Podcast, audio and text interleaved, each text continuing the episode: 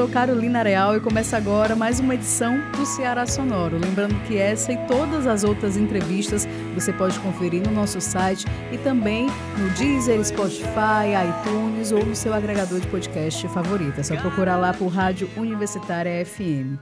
E antes de dar as boas-vindas ao nosso convidado, eu quero saudar aqui a Tereza Raquel, que finalmente vai conversar com a gente. Sempre fica na produção, hoje ela participa aqui desse bate-papo. E aí, Tereza, tudo bem? Oi, Carol, prazer estar por aqui novamente.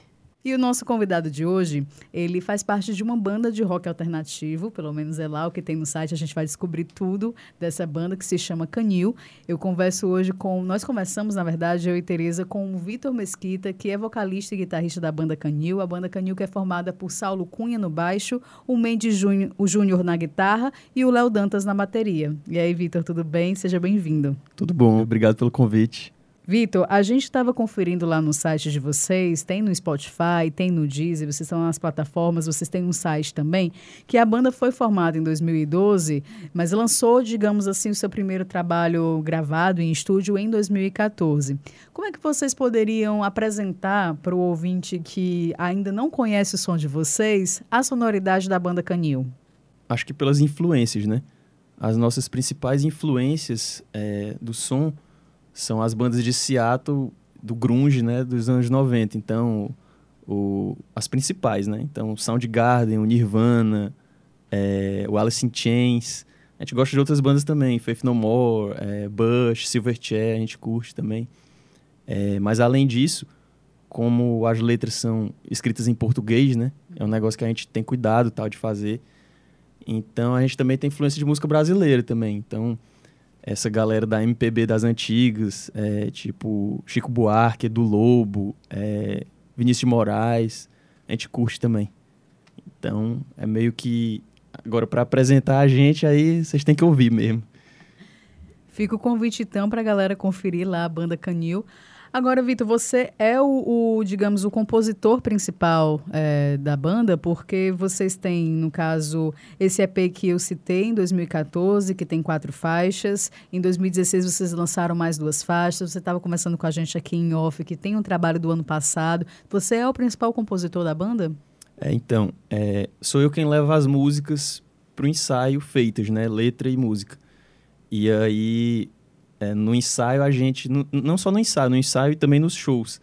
É, os caras da banda eles vão fazendo sugestões, é, adendos às músicas e vão me censurando também, que às vezes eu trago um monte de, de porcaria. E aí é uma construção, né? É uma construção conjunta, mas assim, sempre o primeiro, a primeira iniciativa da composição é minha em todos esses trabalhos. Eu vi que tinha, tem algumas temáticas da banda que trazem muito a, a, algumas músicas que trazem muito a temática das injustiças, questionamentos sociais mesmo. Como é que tu vê esse, esse posicionamento da arte com a com esse com esse com essa relação das injustiças? Eu acho que a arte ela tem vários papéis, né, na sociedade.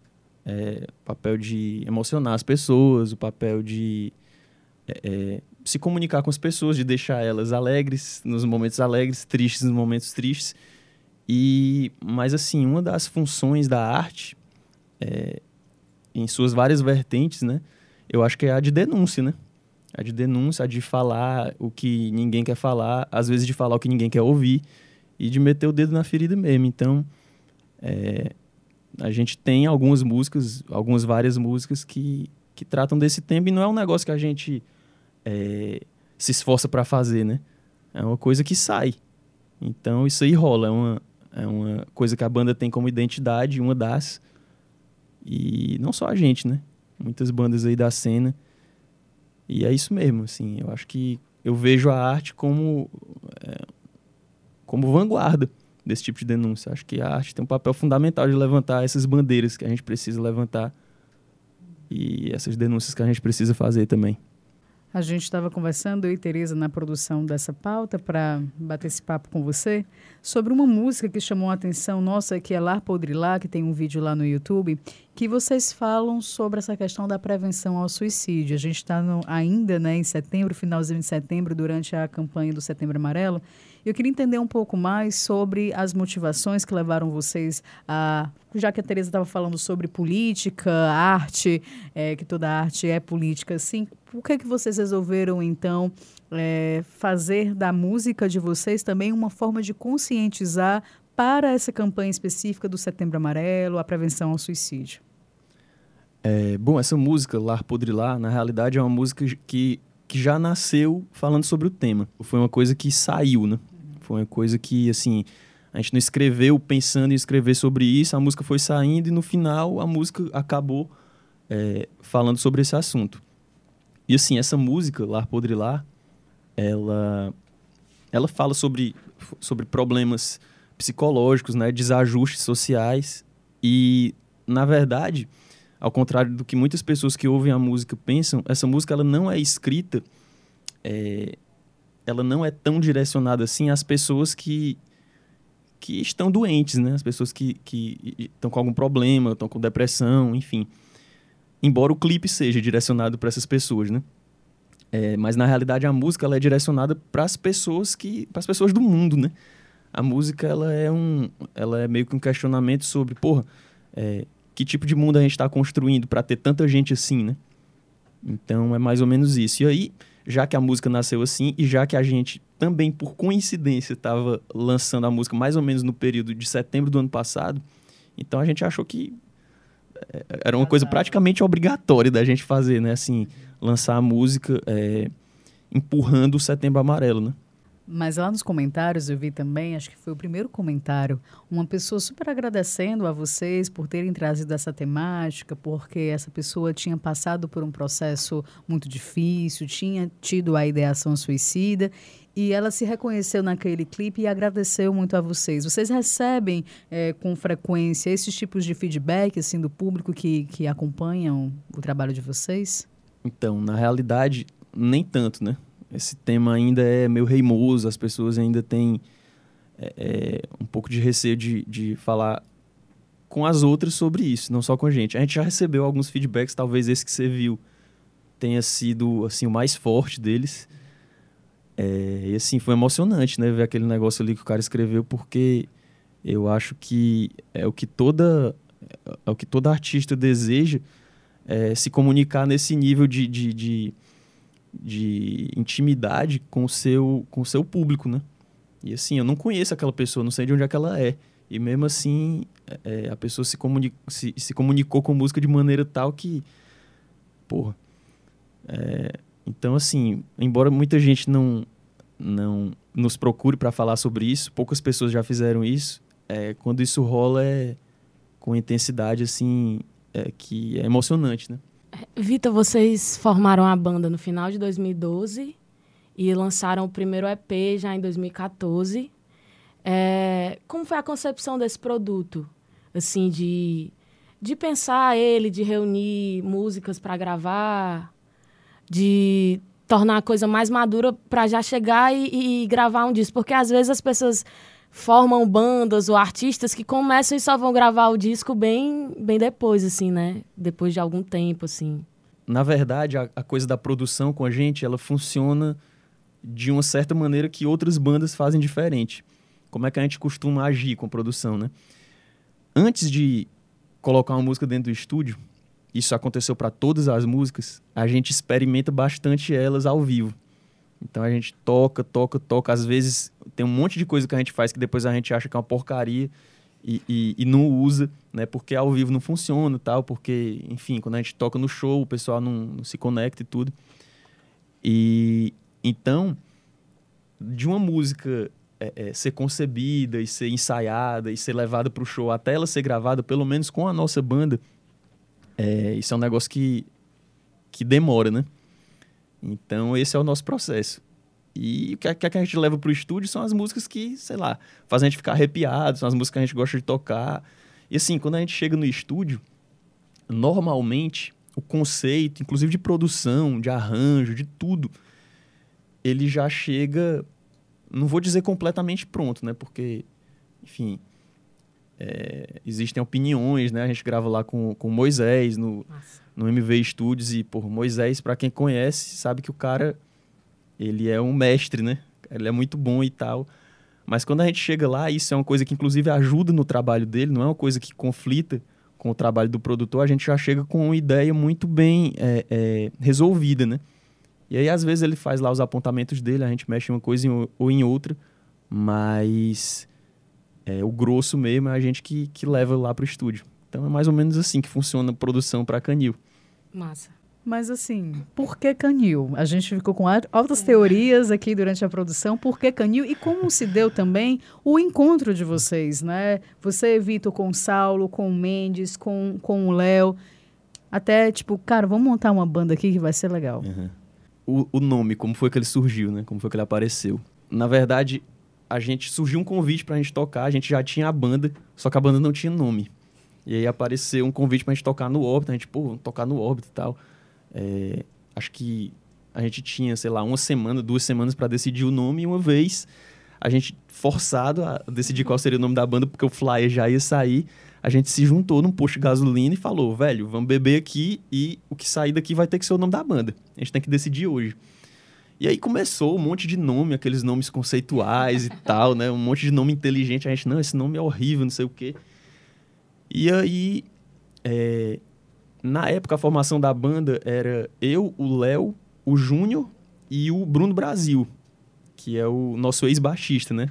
Inclusive, a gente é, é muito grato a ele, é um, um grande músico, assim, um, um cara que teve uma passagem importante pela banda, né? A gente tem gratidão por ele até hoje. É, e aí, nessa conversa, é, a gente começou a sugerir vários nomes e tal, e alguém falou, não sei se fui eu, se foi o Júnior, acho que fui eu quem, quem jogou assim, porque foi um negócio tão jogado que ficou essa aí de a gente não saber quem foi que colocou e quem foi que não. Mas aí surgiu essa aí, ah, cachorro, não sei o de quê, canil. Aí o Bruno Brasil, que, que ouviu assim, foi o que teve a reação mais é, é, é, efusiva com o nome, ele, sou bem, é isso aí mesmo. E aí pronto. Aí a gente, é, sou bem, aí, pô, a gente vai ficar com esse nome mesmo, Canil, brother. é, Canil, sou bem, pronto. E aí ficou Canil e pronto, é Canil até hoje. E hoje em dia, é, é o nome que a gente gosta, né? É o nome, pô, o que é que é Canil, né? O lugar onde os cachorros ficam presos e tal, não sei o quê. Ele dá, dá pano pra manga, né? O nome, então, legal. Vitor, a gente sabe que aqui em Fortaleza, é...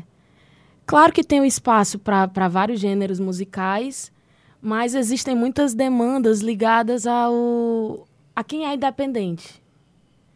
É... Como é que você vê isso em relação ao- aos espaços que a gente tem aqui? Como é que você considera esse cenário para o rock aqui? Ele, ele é bacana? O que é que você, como é que você vê esse, esse espaço que a gente tem aqui na cidade? Então, é, eu acho que não só aqui em Fortaleza, é, talvez aqui um pouco mais, mas eu acho que, pelo menos é o que eu vejo é, com as bandas de outros lugares com, as, com os quais eu me comunico, é, é difícil, né? É, o negócio é difícil, assim, é, o, o mercado nos últimos anos, sei lá, 5, 10 anos deu uma retraída, é, você tinha os medalhões, né, que as gravadoras pagavam tal, e hoje em dia não é mais bem assim, né? Os artistas têm que, têm que se agenciar. E assim, então deu uma encolhida. Acho que nunca foi fácil, mas talvez hoje em dia seja um pouco mais difícil. Tem suas vantagens, né? Porque antigamente, de repente, para uma banda acontecer, ela tinha que gastar muita, muita grana e ela tinha que passar por uma curadoria que era uma, uma, uma- uma peneira muito, muito fina. Né? E hoje em dia a coisa está mais bagunçada, pro bem ou pro mal. Então, é, se- de repente, se você tem uma banda, você vai, vai lá e você conquista ali o seu público, não vai tocar no Faustão, né? Mas você consegue ali é, um espaço, o seu espaço, né? E assim, essa dificuldade que a gente tem hoje, essa retraída que o mercado deu, eu acho que. é, é, não que a gente queira é, é, fazer uma caça às bruxas aqui, né? Mas se a gente fosse querer fazer, é, eu acho que, na real, é culpa de todo mundo, né? Acho que é culpa, de repente, das próprias bandas, porque ainda não entenderam que nesse novo momento do mercado a gente tem que é, é, fazer todo o ciclo né, de, de produção, de divulgação, de distribuição. Isso é papel das bandas hoje em dia. Eu acho que também é culpa, sei lá, dos produtores e da, do, da classe empresarial, porque, hum, de maneira geral, isso que eu estou falando, né? Claro que nem sempre. De maneira geral, é, não se quer assumir o risco por, sei lá, colocar uma banda nova na sua casa, ver se, se aquele som agrada, se não agrada, porque um dia de, de bilheteria baixa é um dia que você vai perder dinheiro, então, assim, não se assume esse risco, embora de maneira geral também a classe empresarial seja aquela que mais gosta de se gabar por assumir riscos, né? Eu não sei se é bem assim, né? E acho que isso também é culpa, por que não, do público. Porque o público não se interessa tanto por ouvir é, coisas novas. Ah, mas isso é culpa do público, o público ouve o que ele quer. Eu não sei, certo? Mas o fato é que antigamente você ligava a sua televisão e ali passava o Guns N' Roses, passava, sei lá, é, é, o Nirvana e tal. E hoje em dia você tem que chegar e caçar o material, né? Então, não sei se essa disposição do público por caçar esse material é tão forte. Então, existem vários fatores para que, respondendo a tua pergunta, uhum. é, que esse mercado do rock hoje não seja tão fácil quanto era, sei lá, tão fácil sim, né? Tão, é, não diria fácil, mas tão é, mainstream, né? Tão, uhum. tão popular quanto era, sei lá, 5, 10 anos atrás. Então, vocês participaram de uma edição do Garagem Sounds, na verdade, em Fortaleza, se eu não me engano, e em Sobral, você pode me corrigir se eu estiver é, equivocada, mas é um evento que, até onde eu sei, reúne bandas das mais diversas, tanto locais como nacionais, voltadas para o rock, né? Sei lá, as vertentes que o rock tem. Como foi essa experiência de participar desse evento do Garage Sounds? Como é que vocês conseguiram chegar até lá? Eu não sei se existe uma peneira, eu não sei se vocês mesmos que tiveram que ir atrás, se foi um convite da própria produção, mas como foi é, participar desse evento tanto aqui na capital como fora, em Sobral, já no interior? Então, é, assim, a experiência foi fantástica, né? Eu acho que esse intercâmbio que existe nos festivais, às vezes é mais importante até do que você tocar né? Você é, ver o que, é que as, as, outras bandas estão fazendo, você conversar com as pessoas de outras bandas de outros lugares. Então, assim, eu acho que é uma experiência para uma banda fundamental, experiência é, quase que obrigatória, né? Você participar de festivais. Agora, como é que participa, né? Você está perguntando, ah, como é que a gente chegou a tocar no Garage Sounds, né? A gente tocou no Garage Sounds, acho que duas edições aqui em Fortaleza e uma edição em em Sobral. Na realidade, foi um convite, né? O pessoal da produção do Garage Sounds chamou a gente. É, e assim, como é que, na minha visão dos fatos, rolou essa, essa curadoria, né? Nessa época, antes da gente tocar no Garage Sounds, a gente estava fazendo muitos shows. E shows em tudo quanto era lugar. Tinha shows que a gente fazia para 50 pessoas, 100, tinha shows que a gente fazia para 6 pessoas. Então, quando, quando você começa a fazer isso, é, isso é uma, uma dica para as bandas que estão é, buscando algum espaço, assim, que estão no começo, comecinho. Você tem que ir lá e fazer, você tem que tocar, né? Então a gente começou a tocar em, em, um monte de lugar, saía banda da gente tocando no nosso Instagram, no nosso, no nosso Facebook, em tudo quanto era lugar. Todo final de semana tinha lá, canil não sei onde, canil não sei onde. Aí o, o, os programadores dos festivais, eles veem essas coisas, né? A gente acha que não, a gente que toca nas bandas acha que não. Ah, porra, é, é, tá selecionando só aquela banda que já tocou não sei onde, não sei onde. Mas é claro, a galera que trabalha nos festivais, assim como a gente que está em casa, eles acompanham o, as redes sociais da mesma maneira que a gente. Então, a, acabou de, de que a gente, por estar tá tocando em, em um monte de, de, de casas, foi visto, né? E é assim, assim, quanto mais você toca, mais você é chamado para tocar. É assim que, que a coisa funciona. Então, tomara que quem esteja ouvindo aí convide a gente para fazer vários shows aí na sua casa, viu? Estamos à disposição, tá certo? Contato na nossa rede social lá. Canil Banda. Vitor, vocês lançaram o trabalho mais recente, que foi em 2018, chamado Lar Podre Lá, que também é um EP. E aí eu te pergunto futuramente o que é que a gente vai poder esperar da Canil. A gente vai ouvir vocês rodando com esse, com, com esse EP?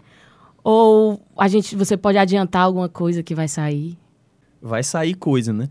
A gente tá com um vídeo pronto na gaveta que a gente pretende lançar como um single, que eu ainda não vou dizer o nome.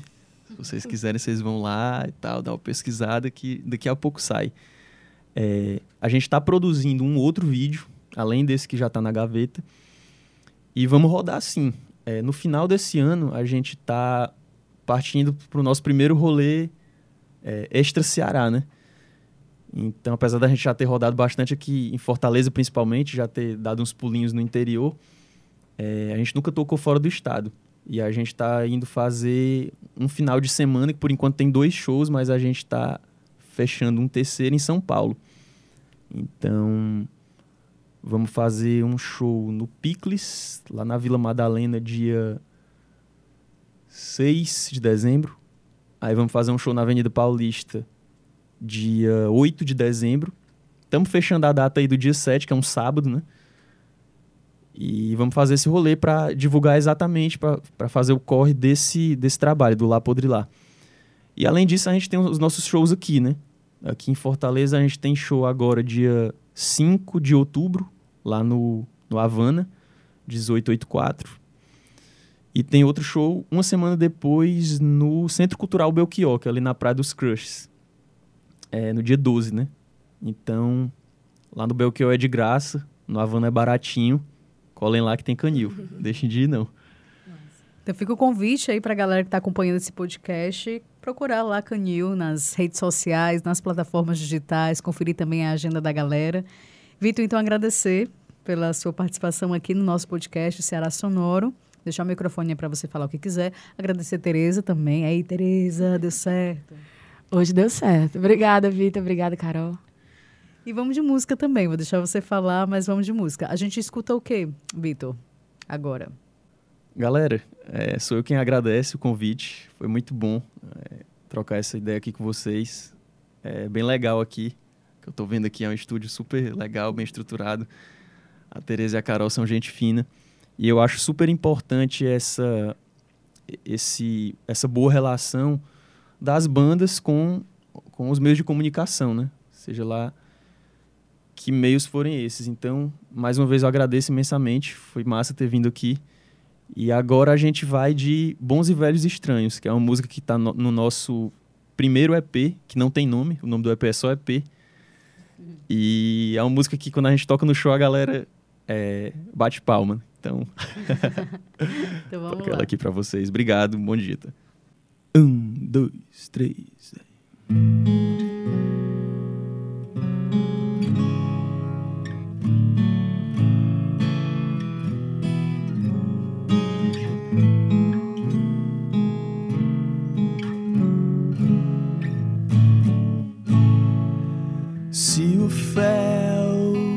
da solidão vem em pequenos goles de esperança. Meu coração é um litro cujo fundo não se alcança como pode a figurante tão distante que vira cenário estrelar a trama de um otário como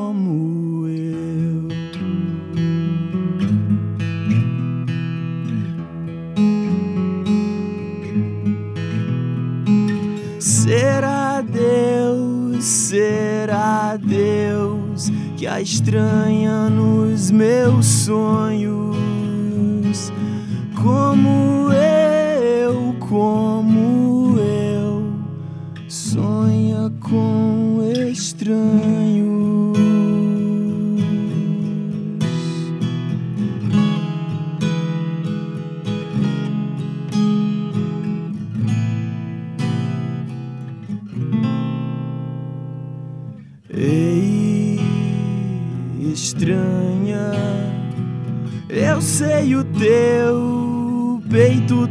Também arranha.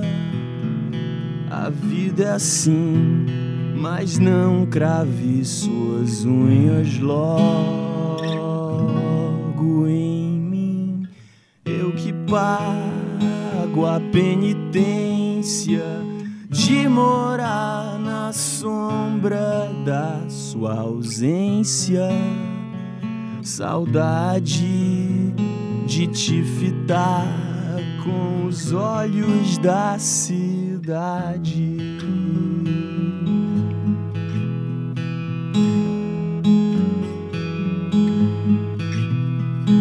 Será Deus, será Deus que a estranha nos meus sonhos, como eu, como eu, sonha com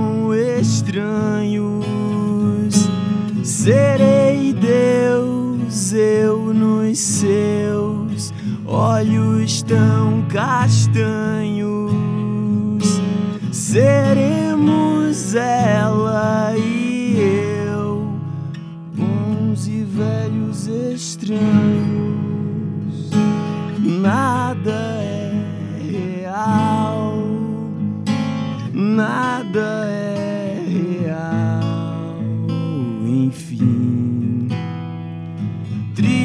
Que afinal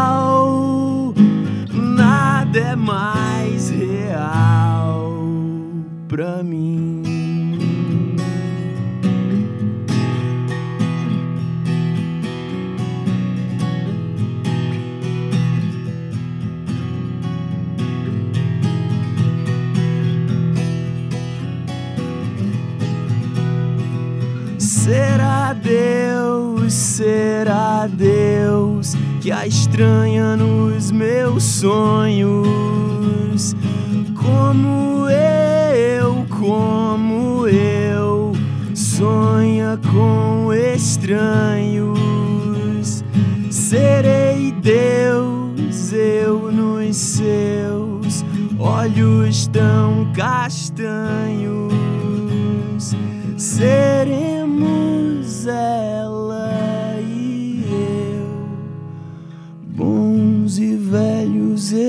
estranhos. Estranhos. Esse foi o Ceará Sonoro de hoje, com a presença do Vitor Mesquita, guitarrista e vocalista da banda Canil. Esse Ceará Sonoro que teve produção e apresentação de Carolina Real e Teresa Raquel e operação de áudio de José Raimundo Lustosa.